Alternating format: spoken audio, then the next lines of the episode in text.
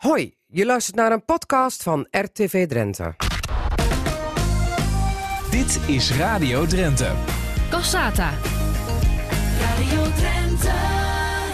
En eh, de jongste wethouder eh, van Drenthe die heeft er waarschijnlijk nooit van gehoord... of die heeft het niet meegemaakt, want dit was muziek uit 1980... En toen werd er over Robin van Ulsen, de nieuwe VVD-wethouder van Meppel, nog niet gesproken. Want toen bestond hij nog niet eens, want hij is 26 lentes jong... en donderdagavond geïnstalleerd als nieuwe wethouder voor de VVD in Meppel... als opvolger van Rolf Pieter Koning... die een leuke andere baan voorbij zag komen bij Rijkswaterstaat. En toen hapte, en toen was er ineens een functie vakant als wethouder in Meppel. En toen zei Robin van Ulsen, goedemiddag, ja, ik wil. Toch? Goedemiddag, inderdaad, dat klopt. Ja. Ja. Status quo, ken je dat een beetje of niet? Beetje rock and roll? Eh, wel, wel van gehoord, maar inderdaad, ja, nee, jaren 80. Ja, dat is dan wel voor mijn tijd. Dat klopt. Ja, jaren 90, hè? Ja. ja. Hoe voelt het, de jongste, de jongste wethouder van, eh, van Drenthe te zijn sinds donderdagavond? Ehm, ja, go- goed. Laat ik dat gewoon zeggen. Dat voelt goed. Eh, maar ik heb niet zoiets van, goh, ik ben de jongste wethouder. Wat bijzonder, want ik ben de jongste. ja. Maar het wethouderschap, ja, dat, dat is natuurlijk wel een hele bijzondere ervaring waar je nu ineens aan start. Dat Ja. wel. Ben je ook de jongste van ons land? Heb ik even niet gecheckt, sorry. Dat weet ik eigenlijk niet. Ik weet wel dat er, eh, want ik moet bekennen, ja, ik heb het wel een keertje gegoogeld natuurlijk, want ik denk, ik wil ook niet de jongste zijn natuurlijk.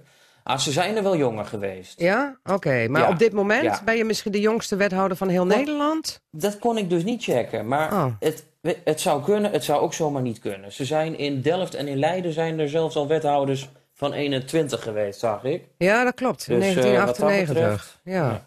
En in 2018 was Peter Rijmakers de jongste wethouder in Brabant. En er was nog, eh, ja, nou ja, ja. en die, zal, als het goed is, er nu nog zitten, want het was van mei 2018. Ja. Dus die is, dan ben je niet de jongste van Nederland. Nou, dat scheelt alweer. Precies. Maar ik mag je wel feliciteren, want het was een unanieme benoeming, hè, donderdagavond. Dankjewel. Ja, klopt. Het was een unanieme benoeming. Eh, 22 raadsleden hebben eh, voorgestemd. En er zaten eh, 23 mensen in de raad. En ik heb zelf niet meegestemd. Nee? Nee, Je mag toch Nee, ook op dat- jezelf stemmen? Dat doen, ze, dat mag doen heel veel je- mensen, hoor. je mag, op, je mag op jezelf stemmen. Maar dat had ook mede had dat een logistieke reden.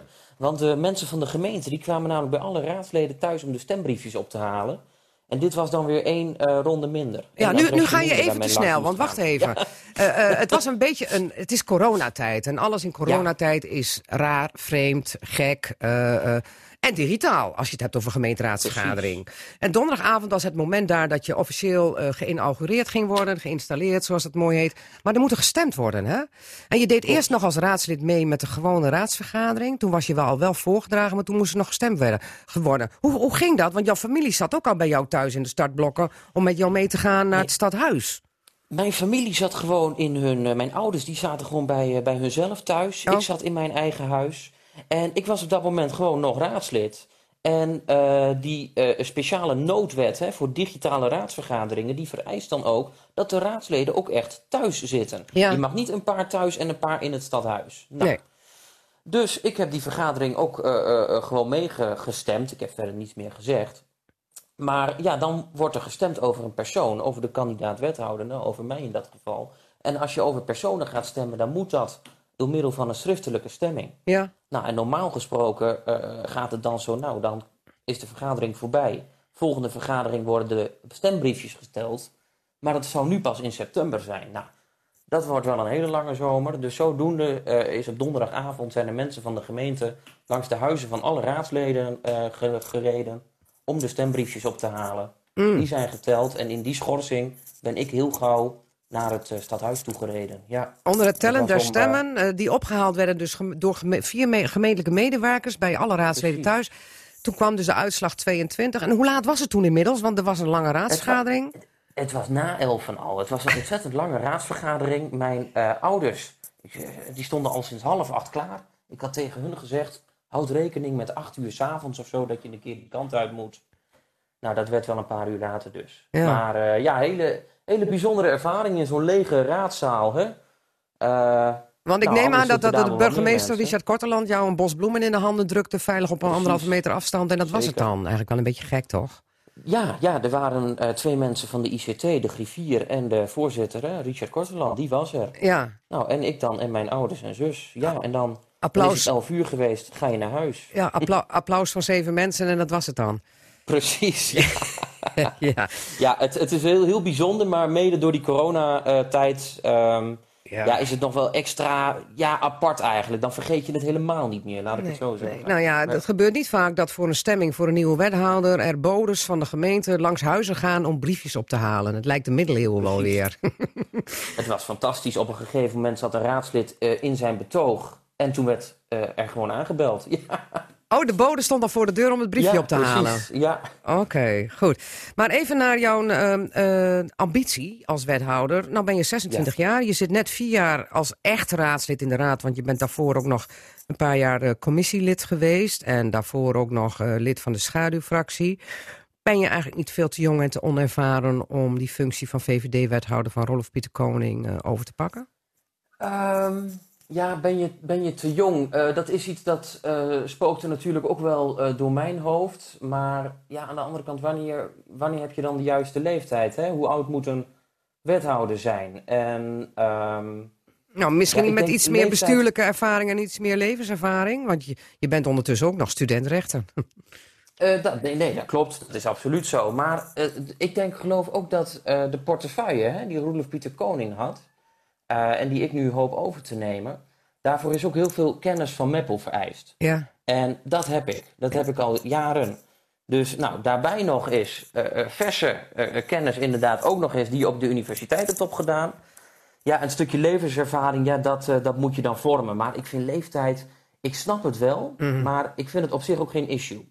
Want er zit natuurlijk ook in het college waar ik deel van uit ga maken, zit er ook wel weer heel veel levenservaring. Dus Ja, ja. het is een mooie mix zo bij elkaar. Ja, maar je bent al heel jong geïnteresseerd geraakt in de politiek. Volgens mij was je toen nog gewoon middelbare scholier toen je al stortte op, eh, op de politiek.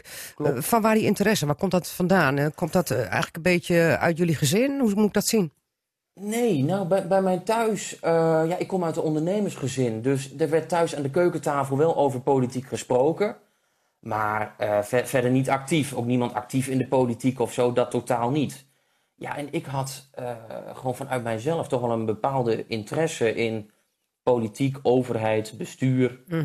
Ja, en op een gegeven moment, dat wordt denk ik ook wel mede door het onderwijs dan aangewakkerd. Hè? Door vakken zoals maatschappijleer, geschiedenis. Daar had je al interesse Ja, voor. Bijzondere Precies. interesse. En toen, op een gegeven moment, toen ben ik in 2010 gaan helpen met de Tweede Kamerverkiezing, de campagne van Erik Siens.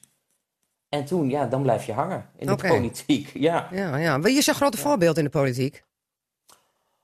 Och, een groot voorbeeld. Ehm, ah, dat, dat heb ik eigenlijk zo niet, niet, niet, niet echt. Ik, Nee? eh, ik, ik, nee, ik kan me wel heel erg interesseren in, eh, in politieke figuren. Maar dat, dat kan echt... Dat, dat gaat van Jan Marijnissen tot aan Ronald Reagan zelfs. Dus dat gaat echt alle kanten uit. Oké, Ronald Reagan, dat is wel lang geleden zeg. Ja, nou dat is dan wel weer jaren tachtig. Dus dat weet ik dan weer wel. Ja, en, en, en, en een VVD'er, want het is jouw partij, de VVD. eh, en een bepaalde VVD'er van wie je denkt van... Nou, dat is er eentje, daar, daar kan ik wel eens wat van eh, gebruiken. Eh, nou, ik, ik, ik, ik mag mijzelf toch altijd wel erg graag verdiepen in de jaren van Bolkestein. Dat vind ik wel erg interessant. Maar dat komt ook mede door het, het politieke klimaat van die tijd waar hij toen in verkeerde. Oké, oké. Je gaat wel heel ver, ver terug in de tijd voor zo'n jonkie eh, van 26, eh, moet ik eerlijk bekennen. Ehm, maar we gaan Ja. even, even kijken naar Meppel, want je bent geboren en getogen Meppeler. Nee, ik ben eh, eh, niet geboren in Meppel, maar ik woonde al bijna wel mijn hele leven. Dus eh Maar waar stond jouw wiegje dan? 20, 25 jaar Enschede. Enschede. Ach, Ja, nou ja. Maar als je al, zeker. al 25 jaar in Meppel woont, dan, dan mag je erover meepraten, denk ik, toch? Dacht ik, ja. ja, ja. Ehm, die kans die nu voorbij kwam, omdat Rolf Pieter Koning ineens een leuke baan voorbij zag komen bij de directie van Rijkswaterstaat Groningen-Drenthe. Ehm, was dat een verrassing voor de fractie? Ja, dat, dat, eh, dat kwam wel onverwacht, ja. Ja, eh, wij... ehm, de fractie die is ongeveer twee uur ingelicht eh, voordat de raadsvergadering begon, waarin Roelof Pieter ook het, zijn vertrek aan de gemeenteraad deelde. Ja. Dus ja, dat kwam wel eventjes als een verrassing, ja. Ja, ja. En toen dacht jij meteen al van, hmm, als ze er eentje zoeken, ik wil wel. Of heb je er nog even over dat nagedacht? dacht ik niet. Nee, Nee, je dacht het niet? Even goed. Nee, die eh, zondag daarop. Op donderdag was de raadsvergadering en toen heeft Roelof Pieter zijn, eh, zijn eh, aankomend vertrek aangekondigd. En die zondag zouden wij als fractie bij elkaar komen. De eerste vraag die dan wordt gesteld is: is iemand uit de fractie misschien beschikbaar? Ja. En zo ja, wil de fractie dat dan ook? Dus ik heb die tijd tussen donderdag en zondag heel goed gebruikt om eens even ehm, met vrienden, familie, met mensen van in de politiek of net juist iets daarbuiten, om daar eens eh, mee te praten. Je bent er wel meteen over na gaan denken dus. peilen. Eh, die vrijdag pas. Oh, oké, oké. Ja. En zondag was je er al uit. Toen zei je ja tegen de fractie. Zondag, zondagochtend knoop doorgehakt. Ja, Ja, ja. klopt. En wat zijn dat dan voor mensen bij wie je dan, eh, je laat, door wie je laat adviseren? En die zeggen van, bij wie je dan even pols van, zou ik het kunnen, ja of nee? Dat zijn mensen die, die, mij, die mij heel goed kennen, ook persoonlijk. Maar ook mensen die mij eh, in de politiek eh, mijn ding hebben zien doen. Ja. Ja, Ja. en die daar ook al eh, wat, eh, wat vlieguren hebben gemaakt. Ja. En die zeiden, Robin, je kan het. Doe het gewoon. Ja, Robin, dit is een kans en, eh, en grijp hem. Ja, dat, eh, dat, was wel toch de, dat was wel toch de kern. Ja. Oké, het heeft wel een groot afbreukrisico, hè? dat weet je. Want je hoeft maar één keer op je bek te gaan en dan is het ook gelijk goed. Klopt, ja, daar was ik me ook van bewust. Maar dat is, voor mij waren er een paar factoren waarom ik toch ja heb gezegd. Nou, dit, dat afbreukrisico, dat zit in de politiek ingebakken. Ja, ja. Aan de andere kant wel weer, ik vind het politieke klimaat in Meppel... Ja, daar voel ik mij als een vis in het water. En dat vind ik een ontzettend prettige samenwerking altijd. En eh, mede daarom eh, voel ik ook eh, dat het goed is om deze stap te nemen. Geen afrekencultuur, eh, zoals bijvoorbeeld Dat- in Hogeveen... waar we het in het eerste uur van Cassaat over hebben gehad. Wij hebben in Meppel geen afrekencultuur. Nee, en echt van oppositie, coalitie, links, rechts. Ja. hele prettige omgang met alle raadsleden. Ja. Had je nog concurrentie uit de- de baas natuurlijk. Ja, had je nog concurrentie uit je eigen fractie? Want die telt toch wel vijf leden. Ja, nee, klopt. Fractie telt vijf leden. Nee, fractie die, die heeft mij, eh, mij gekozen en eh, die zagen dit zitten. Ja. Ja. Nou, ben je donderdag geïnstalleerd. Wordt je portefeuille nou ook echt de portefeuille van Rolof Pieter Koning... zoals bijvoorbeeld binnenstad, stadsontwikkeling, ruimtelijke ordening? Nou, da- dan moet ik wel, het, het correcte antwoord is: dinsdag hebben wij de eerste collegevergadering. En dan eh, ligt dus ook die portefeuille op tafel. Dus dan gaan wij het daarover hebben. Maar, Maar die portefeuille die past mij wel als een hele goede jas hoor. Dus Ja? eh, daar ga ik wel voor. Ja. maar dat zei, het is wel jouw ding, de binnenstad, stadsontwikkeling. Je kent Meppel ook goed. Ja? Ja, nee, klopt. Het is, eh, voor mij is het echt de stad, bereikbaarheid, de binnenstad. Daar ben ik als raadslid ook altijd mee bezig geweest. Heb ik ook met mijn voorganger Roelof Pieter altijd uren over lopen sparren. Dus eh, dat is voor mij ook echt iets waarvan ik zeg, daar kan ik heel goed mee aan de slag. Ja. Oké, en gaat jou wel lukken wat Rolof Pieter Koning niet is gelukt... is namelijk nieuw leven inblazen in toch wel dat zieltogende winkelcentrum Zwanenborg? Nou ja, dat is iets, eh, daar ga ik ook weer mee aan de gang. En eh eh, Roelof Pieter heeft er wel hele grote stappen op gezet. En misschien dat nu die frisse wind eh, eh, die er dan doorheen gaat waaien, dat die het weer kan afmaken. Ja, wat voor stappen zijn er gezet dan? Want het, is een, het, het leidt een zieltogend bestaan, eh, dat winkelcentrum. Nee, dat klopt. Maar de eerste stap is natuurlijk om echt contact te zoeken, ook met de eigenaren van het pand. Ja. Dat is een club van investeerders. Dat contact, dat was er niet, of het was koud. Nou, en door dat weer eens aan te halen, dat op te warmen. Kijk, en daar moet je dan eh, verder op gaan bouwen. Ja. Eh, ik neem aan dat jij geen zomervakantie hebt zometeen... maar dat je de hele zomer met de neus in het dossier zit... om eh, straks in september helemaal goed uit de verf te komen... als jongste wethouder van Drenthe, of niet? Ik ga ontzettend veel lezen deze zomer. Ik ga kennis maken met de organisatie, met allemaal nieuwe mensen. Dus eh, nee, dat klopt. Ik heb genoeg te doen de komende tijd. Ja, maar nu heb ik toch begrepen... eh, je bent nog bezig met je studierechten... en dat denk jij naast het wethouderschap ook even rustig af te kunnen maken. Nou, dat denk ik niet Oh. even rustig. Oh, af. nou, sorry. Ik, nou, laat ik het zo zeggen.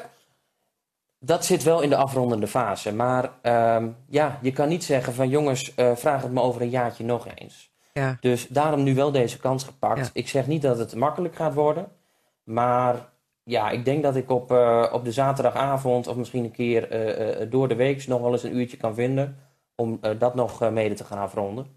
Maar En- en- en het ja, het, is hard, het, is, het is hard werken. Maar Ja. ik heb verder ik heb geen gezin. ik heb helemaal niks niet. Dus wat dat betreft kan ik er ook alles voor geven. Volgens mij heb je daar de komende jaren ook geen tijd voor. Voor vriendin, vriend, weet ik veel, kinderen, whatever. Nee, zat niet in de planning. En eh, nee, ik heb er ook geen tijd meer voor. Oké, maar ja, je weet het, net als het wethouderschap, het komt zomaar op je pad. Precies. Oké. Wie weet, who knows. Goed. Ehm, eh, ik denk dat het toch moeilijk zal zijn om toch zo'n harde werker, ervaren bestuurder als Rolof Pieter Koning eh, op te volgen. Ik wens je daar heel veel succes bij. En wij gaan jou op de voet volgen daar in Meppel. Robin van Ulsen, de jongste wethouder van Drenthe sinds donderdag geïnstalleerd. Succes met alles. Je luisterde naar een gesprek uit Cassata op zaterdagmiddag te beluisteren bij Radio Drenthe. Vond je het nou interessant? Geef het dan 5 sterren en vertel het verder aan familie en vrienden. Bedankt voor het luisteren en tot volgende week.